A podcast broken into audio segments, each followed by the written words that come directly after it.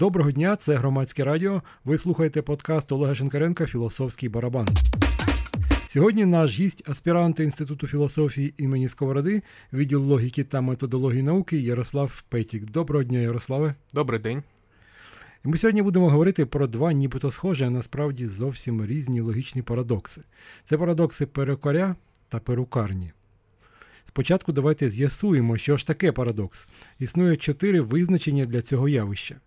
Перше визначення істинне твердження чи група тверджень, які призводять до суперечності або ігнорують інтуїцію. Друге формально логічна суперечність, яка полягає в тому, що в процесі доведення створюються умови для одночасного доказу істинності і хибності певного висловлювання. Причому доведення істинності цього висловлювання неодмінно веде до визнання його хибності і навпаки.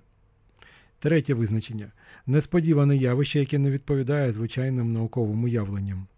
І четверте, нарешті, визначення думка, що разюче розходиться з усталеними поглядами, начебто суперечить здоровому глузду, хоч насправді може і не бути хибною. А що таке, на вашу думку, парадокс, Ярославе? Для мене парадокс е, це проблема, оскільки, коли ми формулюємо парадокс у якійсь сфері, ми формулюємо певну проблему. Парадокс треба пояснити. А для логіки парадокс навіть більш важливий. Ключове слово тут суперечність. Якщо ми сформулювали парадокс у певній логічній системі, ми сформулювали суперечність. А якщо у логічній системі є суперечність, вона втрачає одне з основних своїх властивостей, а саме несуперечливість. І це не просто філософська властивість, це формальна властивість логічної системи. Тобто ви хочете сказати, що таким чином ми могли б зруйнувати якусь логічну систему, якщо ми знайдемо в ній парадокс? Звичайно, так і роблять. Взагалі-то е, так було зруйновано дуже багато логічних систем ну, у 30-х роках, коли е, Курт Гьодель сформулював свою знамениту теорему про неповноту. Ну і власне це стосується не лише філософських проблем, а очевидно і проблем, які є в реальному житті. Тобто, відшукуючи парадокси у політичних програмах, у заявах політиків, у якихось промовах, ми можемо помітити, що вони мають якісь протиріччя, і таким чином е, зрозуміти, що вони нелогічні і вони не мають ніякої цінності, правильно? Е, правильно, але розумієте, політики користуються нашою природною мовою, яка не є формальною. І, в принципі, е, таке парадоксальне твердження. Вони мають право на парадокс, оскільки природна мова е, не є формалізованою. А чи добре це, чи погано, ну це кожен вирішує сам для себе. Я не зрозумів, що ви маєте на увазі. Тобто, як? Що значить природна мова не формалізована? І як це дозволяє їм користуватися парадоксами? У природній мові немає чітко визначеного словника та правил. Е, несуперечності та повноти. Е, природна мова у логіці називається метамовою, тобто за допомогою цієї мови ми можемо аналізувати е, будь-яку формальну мову на вищому рівні. Але формальна мова має ці властивості, несуперечливість та повнота, і тому її можна використовувати для побудови формальної моделі. Метамова, природна мова, потужніша. Але коли ви користуєтесь метамовою, ви маєте зважати на те, що вона може бути, може містити суперечність, неповноту і інші нелогічні е, речі. Фактично виходить так, що формальна мова вона близька до математики, і таким чином можна легко прослідкувати, чи є там парадокси і чи мають висловлювання сенс а мова така неформальна, яка ближче до розмовної мови, якою користуються політики і всі інші звичайні люди, не філософи, вона ближча до якоїсь гри, про яку ще казав Фітгенштайн. Тобто людина, яка користується неформальною мовою, вона може собі дозволяти суперечності і парадокси, і пояснювати це тим, що це якісь жарти, або якась гра слів, і або, або щось таке в цьому приблизно напрямку, так?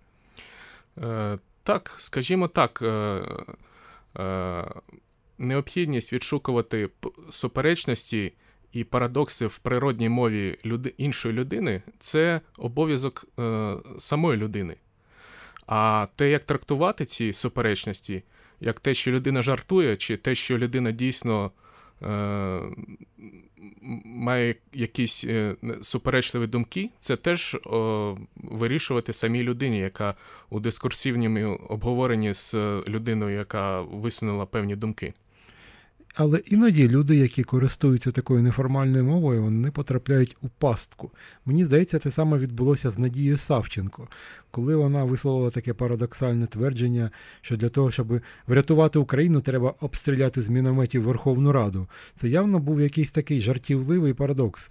Але у правоохоронних органах не стали його сприймати як жарт, а сприйняли чисто буквально, як якесь формальне висловлювання. І завдяки цьому вона, власне, зараз знаходиться за гратами, очевидно, так? Е, ну, я не дуже цікавлюсь політикою, але можу сказати, що це скоріше не парадоксальне твердження, а твердження, в якому присутнє імпліцитне обґрунтування. Льюіс Керрол називав це ентеймемами. Тобто шлях від е, порятунку України до обстрілу Верховної Ради ну, дуже великий. Тобто, це багато е, складних тверджень. Очевидно, він навіть дорівнює безкінечності в нашому випадку. Можливо. Льюіс Керрол, до речі, сформулював один з парадоксів, який ми сьогодні е, обговорюємо: парадокс перукарні. Трохи пізніше ми до нього повернемося. А як ви сказали, цей термін а, а... ентемема прихована, прихований засновок судження. А що це означає? Е, ну, тобто, ми е, творимо певне судження, тобто приходимо від е, якоїсь думки, яка в нас наявна, до якоїсь нової думки, чисто дедуктивно. А а всім іншим про це не повідомляємо. Е, ми, А інтемема це коли один з засновків, одне з початкових суджень, е, приховане, імпліцитне. Тобто воно, наче е, логічно розуміється як саме собою очевидне, але у дискурсі воно не промовляється. І тоді це називається ентемемою. А навіщо користуватися ентемемами? Ну, це кожен і сам вирішує для себе. Взагалі-то в логіці ентемем не має бути. Льюіс Керрол означив це як е, таку особливість е, суперечки. А суперечки, як ми знаємо, не, завжди дотримуються правил логіки, особливо в політиці. Очевидно, це було зроблено або взагалі само існування цих НТМ, воно є таким певним подразником для співбесідника, щоб якось його розізлити, або ввести в якийсь такий незрозумілий стан, е, як кажуть англійською, embarrassment. НТМ можуть застосовуватися як для добра, так і для зла, як і багато інших е, прийомів та особливості суперечки. Але суперечка це не центральна тема для класичної логіки. А от парадокси, такі як парадокс перукарні та парадокс перекоря, це центральна тема. А перед тим, як перейти до цього парадоксу, ми ще розглянемо два різновиди парадоксів апорія та антиномія. Апорія має аргумент, який протирічить очевидній та загальновизнаній думці здоровому глузду. Типовий приклад один із парадоксів Зенона.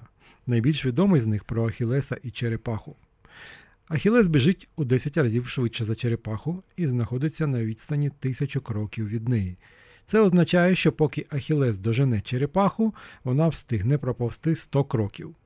Коли Ахілес пробіжить ці 100 кроків, черепаха встигне проповсти 10. І так далі. Парадокс полягає в тому, що коли Ахілес пробіжить велику відстань, черепаха за цей час встигне проповсти маленьку. А отже, Ахілес теоретично ніколи не дожене черепаху. Чесно кажучи, я ніколи не розумів цього парадокса, адже в певний момент Ахілес і Черепаха все одно зрівняються, і цей момент також буде наближатися із десятикратним прискоренням. Тобто для того, щоб Ахілесу пробігти тисячу кроків, йому буде потрібно у 10 разів більше часу, аніж 100, а потім аніж 10, аніж 1 і так далі. Як вирішується цей парадокс? Це парадокс е, математичний, який можна сформулювати для числової прямої. Зі школь... зі шкільного курсу математики ми знаємо, що на числовій прямій між будь-якими двома точками є безкінечна кількість точок, оскільки у точки немає розміру. Ем, зазвичай у сучасному дискурсі цей парадокс е, вирішується тим, що ми допускаємо, що рух Ахілеса може бути дискретним, тобто він може переміститися до точки 2 зразу, а не проходячи всю безкінечність точок між 1 та 2. Тобто цей відрізок він не ділиться на безкінечну кількість точок або безкінечну кількість кроків. В певний момент, коли Ахілес буде за один крок до черепахи, він цей один крок е, подолає, і наступний крок він уже просто обжене черепаху. Він ділиться, якщо ми розглядаємо цей відрізок як множину дійсних чисел.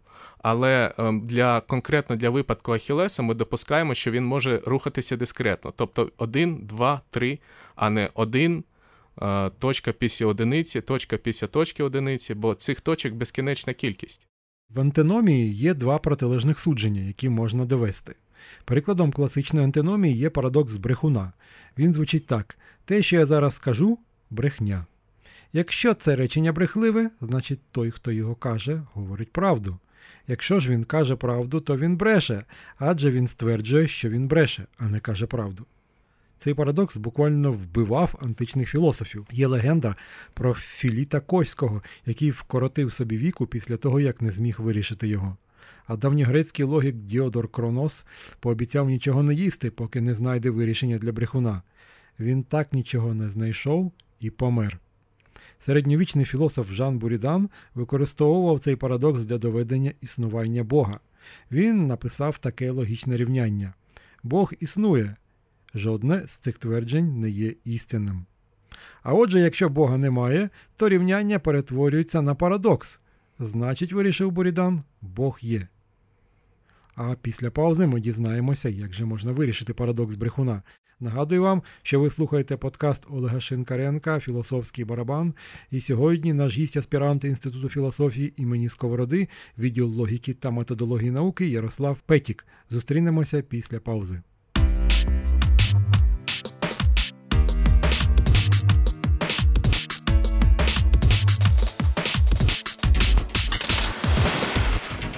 Отже, ви слухаєте другу частину подкасту Олега Шинкаренка Філософський барабан. І зараз ми будемо думати над тим, як вирішити парадокс брехуна. То як же його можна вирішити? Парадокс брехуна це семантичний парадокс, і він має своє формулювання в логіці і навіть застосування в логіці. Зокрема, е, подібні твердження, які е, посилаються самі на себе і створюють таким чином парадокс, використовується у доведенні першої теореми Гьоделя про неповноту, яку ми вже згадували у першій частині передачі.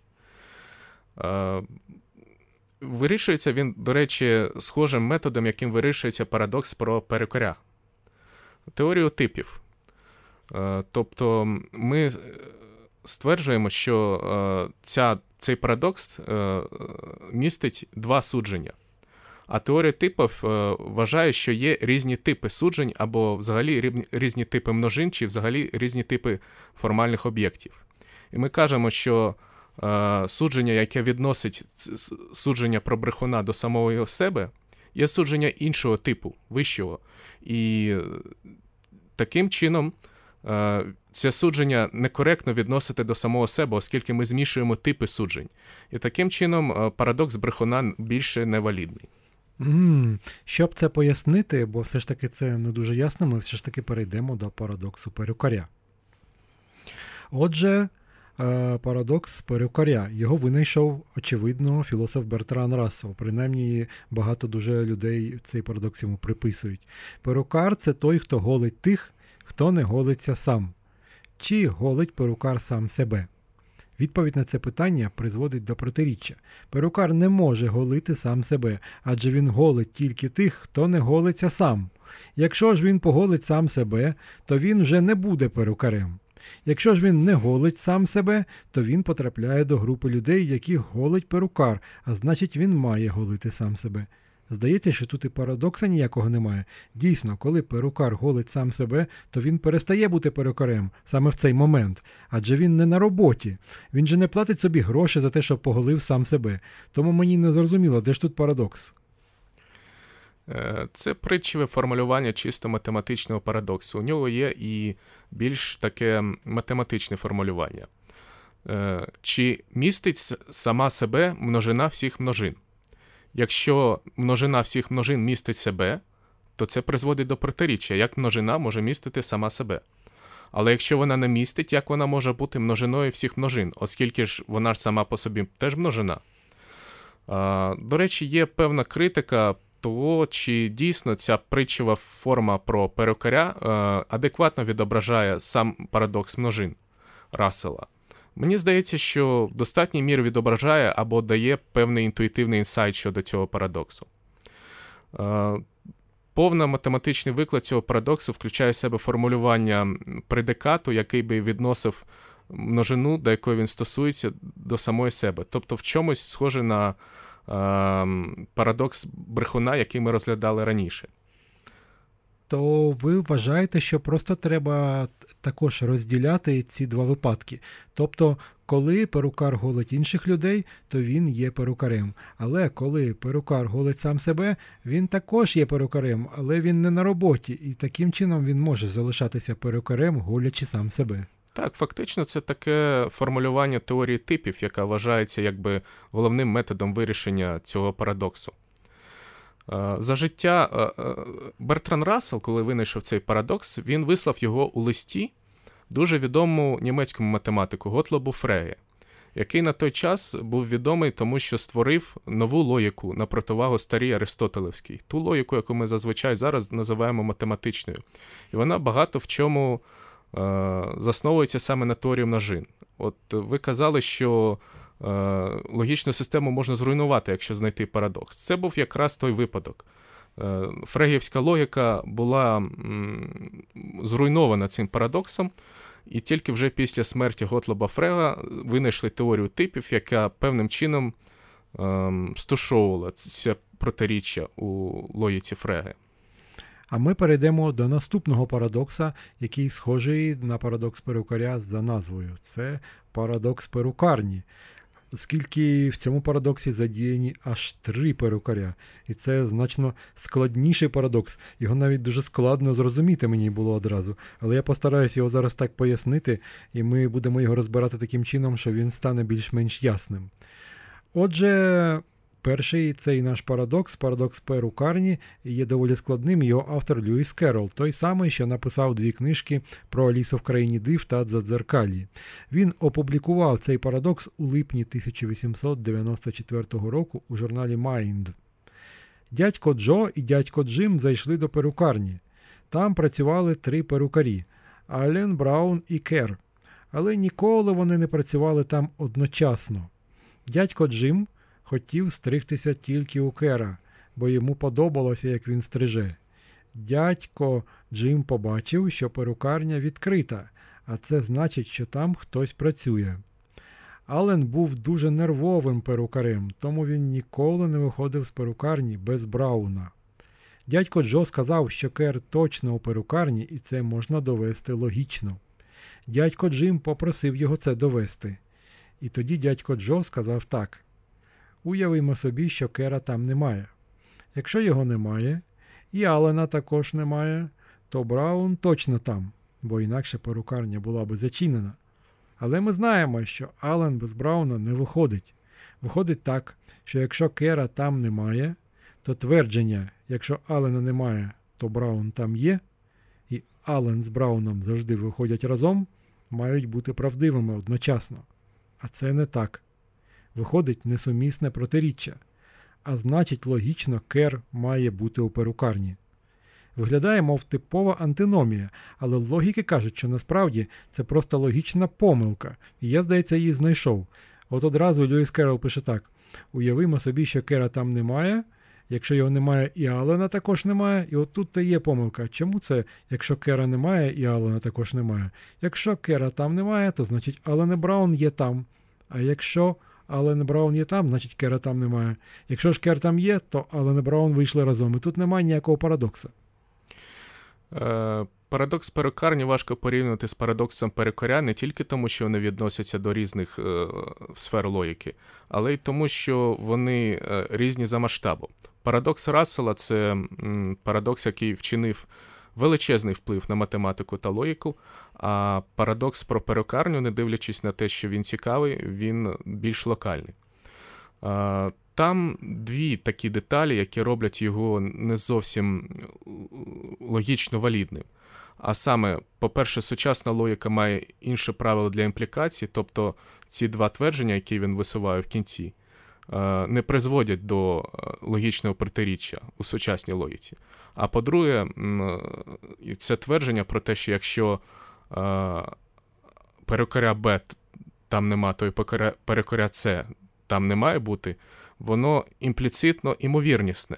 Тобто він не виказує це як ем, необхідний логічний факт з точки зору здорового глузду, це імовірнісне твердження. Тобто ви маєте на увазі, що все ж таки іноді Алан може вийти без Брауна, яким би він не був нервовим. Так, якщо ви скажете, що Алан без Брауна не може вийти, це буде е, суперечити здоровому глузду, і це буде певна атака на цей аргумент перукарні. Ну так, да, вони ж не сіамські близнюки, вони цілком можуть ходити окремо. Так, е, фактично, цей аргумент це атака на дуже популярний спосіб доведення у математиці, який називається зведення до абсурду, редукціо ад абсурду. Е, в математиці дуже популярний цей метод. Фактично, якщо ви е, хочете довести твердження А, ви просто кажете не А і моделюєте, і поки не приходите до суперечності. І тоді ви можете сказати, ми прийшли до суперечності, а отже А. Ну, на той час е, він, напевно, був проти такого Льюіс Керол, проти такого способу доведення. А, До речі, е, він був не єдиний. Потім е, математик Брауер побудував систему інтуїціоністської математики, де такий спосіб доведення не є правильним. У мене виникла ще одна думка, коли я читав про цей парадокс і про те, як він з'явився. Очевидно, Льюіс Керол був такою собі машиною парадоксів, причому дещо такою комерційною машиною, оскільки він публікував ці парадокси в журналі, очевидно, що йому за це платили, і він просто їх продавав. Він винаходив ці парадокси. Очевидно, йому навіть потрібно було винаходити щотижня по парадоксу, щоб публікувати і отримувати за це гроші. Тому деякі з його парадоксів могли бути такої невисокої якості. Ну, Льюіс Керрол, е, крім того, що він дуже талановитий автор художніх книг, він ну, він не такий великий е, математик та логік, як і Бертран Рассел, але доволі талановитий. Я думаю, причина в іншому, в тому, що винайдений парадокс е, це як винайдена теорема для логіка. Робить тебе відомим і успішним у твоїй науковій сфері. Я думаю, Доджсон хотів саме цього. А чи залишилися такі самі умови і сьогодні? Чи достатньо сьогодні винайти якийсь парадокс, щоб стати одразу відомим популярним логіком? Якщо це парадокс, який атакує м, якусь е, потужну і відому логічну систему, то так. Це як е, довести теорему, але навпаки, тобто спростувати те, що було доведено раніше. А в якому журналі потрібно публікувати сьогодні парадокс? У будь-якому західному журналі, який входить до Web of Science або Scopus. Ну, наприклад, який журнал приймає сьогодні філософські парадокси? А, ну, Логічні парадокси приймуть е, Journal of Symbolic Logic та Journal of Philosophical Logic.